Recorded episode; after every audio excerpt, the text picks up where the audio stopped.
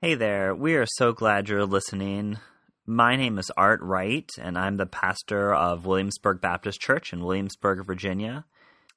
This is our weekly podcast in which we share the sermon from this week's worship. This sermon was recorded for worship on May 30th, 2021, 2021, and it is based on Genesis 11, verses 1 through 9, which is the famous Tower Babel story. The sermon title is Babel On. And this is the beginning of our summer sermon series. We're calling it Childhood Stories of the Bible Revisited, in which we reread scripture, much beloved children's stories of scripture as adults, and look and discover that there are layers and layers of meaning uh, in it, no matter what decade of life we're in. We continue to find uh, that we have not fully mined scripture or exhausted scripture of all its meanings for us. And so we're hoping that this is a very, um, is a fun series on the one hand, uh, but also a very meaningful series as we revisit some beloved stories from our childhoods. For those of you that grew up in church, listening to some of these stories, uh, my hunch is that we'll inevitably find that we don't remember all the details like we thought we did. So I'd encourage you to read the scripture before you listen to the podcast, uh, or afterwards, or or spend some time with it, thinking about how it's different than you remember from your childhood. We as a church are continuing to emerge from the throes of the pandemic. We have lifted our cap on the number of folks that can attend in person worship on Sunday mornings at 11 right now. So uh, we'd love for you to join us in person if you feel safe doing so. We are, for the time being, still asking folks to wear masks, although that we are continuing to watch the metrics and our most up to date information is on our website under COVID 19 updates. So if you head over to www.williamsburgbaptist.com, you can find the latest and greatest news there. We also have some updates on summer spiritual formation classes that we're offering in person and also via Zoom. So we'd love for you to check them out. Uh, and we'd love to see you in person or virtually. We'll take whatever we can get. You can also e- email me at pastor at williamsburgbaptist.com if you just want to reach out and connect. That's enough for me for now. I, I really do hope you enjoyed this sermon and hope it's meaningful to you in your own spiritual walk. God bless you this week and enjoy.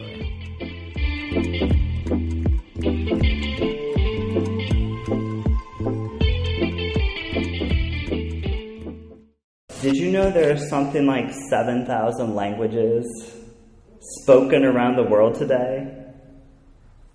Deb's children's sermon would have been a lot longer still if she'd gone through all of the different ways to say hello this morning.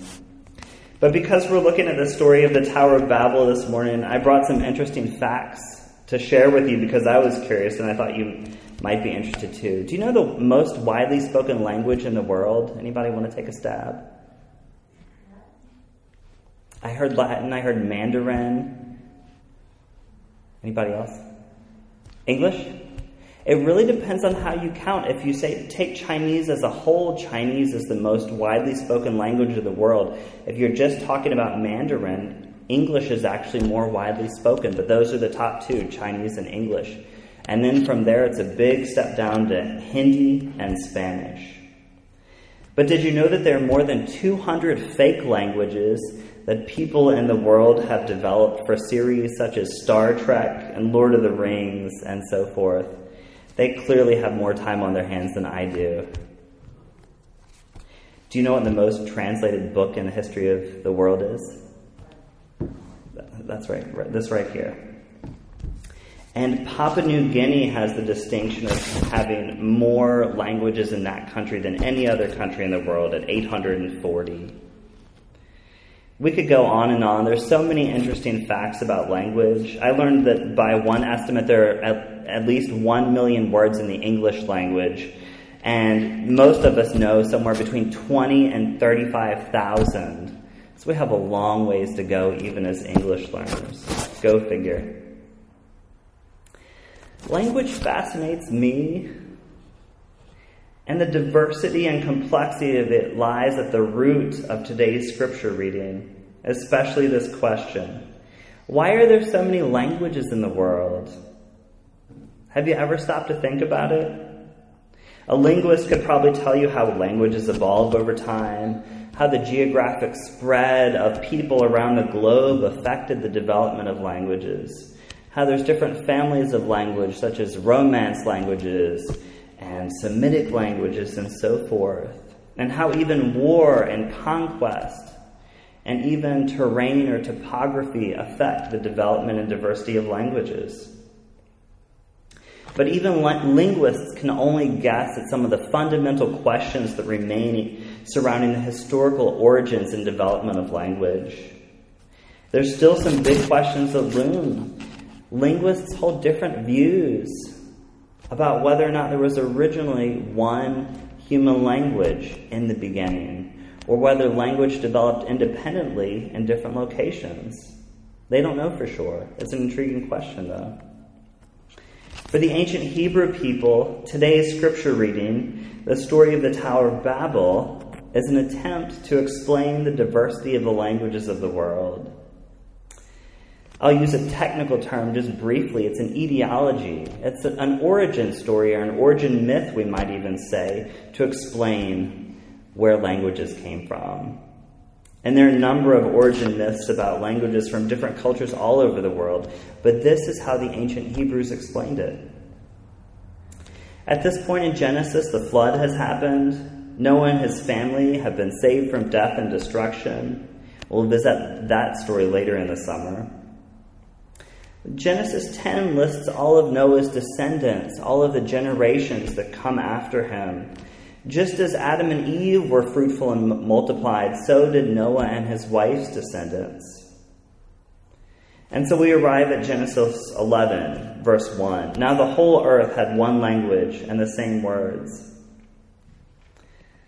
The people began to migrate to the land of Shinar, which is probably ancient Babylonia, between the Tigris and Euphrates River, rivers, one of the cradles of civilization. The people settled down and began to build bricks and then a city and then a tower with its top in the heavens. It's most likely a ziggurat if you're familiar with that type of tower, common in that point of the world. And it does give a motive for their building project. Let us make a name for ourselves. Otherwise, we shall be scattered upon the face of the whole earth. It is curious, I was curious to note this week that the word pride doesn't occur in the text at all. So often when we hear this story, we talk about pride and the fact that the people of Babel are prideful because they want to make a name for themselves. Some of us might even say they're rebellious against God because they want to reach all the way up to heaven, the very domain of God. And it's not only prideful, but perhaps an attempt to usurp God's domain and God's place in the scheme of things. And these are all things that we can probably all of us relate to from time to time.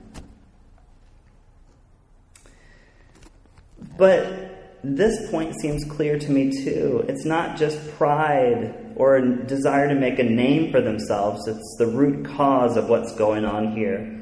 Look, if you look at verse 4, their base motive for their building project is fear.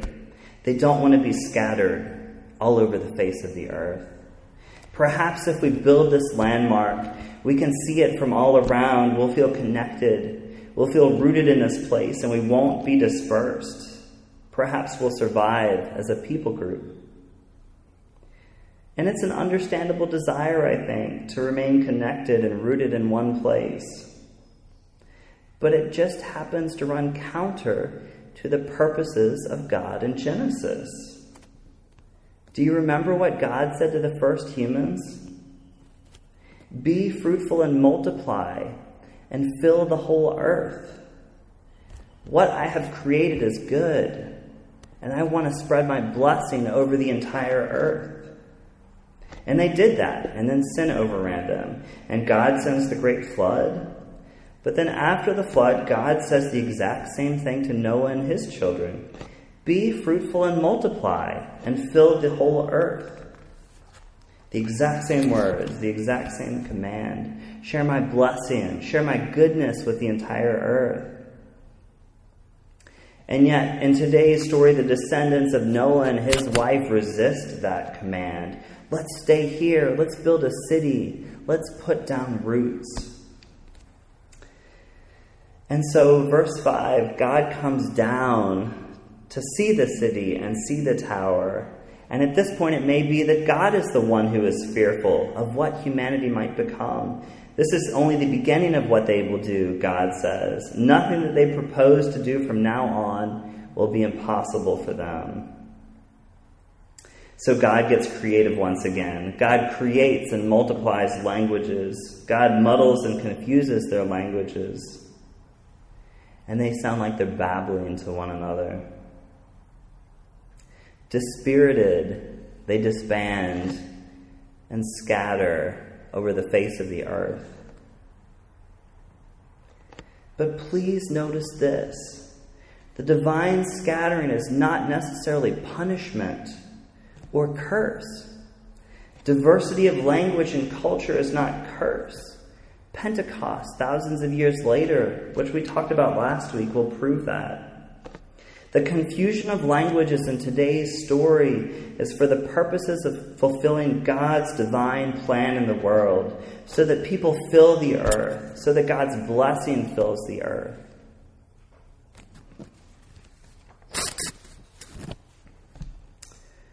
It's not hard to believe these days that humanity has limitless potential. Right? This thing in my hand will allow me to communicate with just about anybody in the entire world. 7.65 billion people, according to Google yesterday. Can you believe it? And if I don't speak their language, I can use this and it will translate it for me. I can communicate with almost anyone on the face of the earth. We can make all the bricks together that we want if we can get over our differences. We can build tall buildings and slap our names on them. Plenty of people do that. But even our attempts to make a name for ourselves aren't limited to buildings, are they? I know I feel the temptation at times to make a name for myself as an individual or to make a name for us as a church. I want to write a bestseller. I want to have a wildly successful YouTube or TikTok channel. I'm actually not on TikTok, so that's not a dream of mine. Maybe it is for you.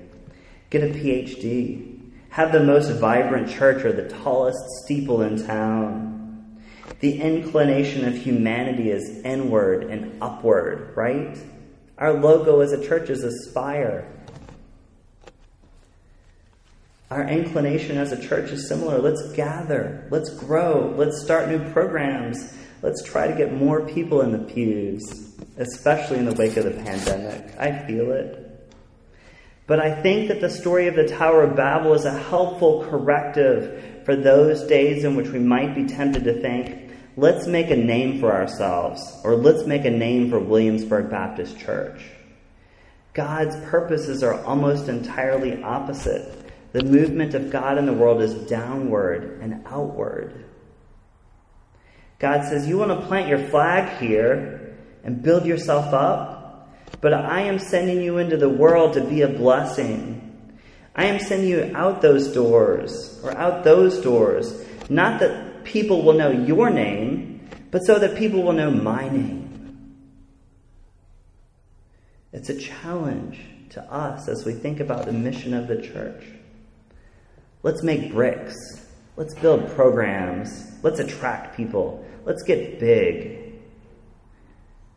The old model of the church is if you build it, they will come. But it doesn't necessarily work like that anymore, does it? Think back to last week in Pentecost.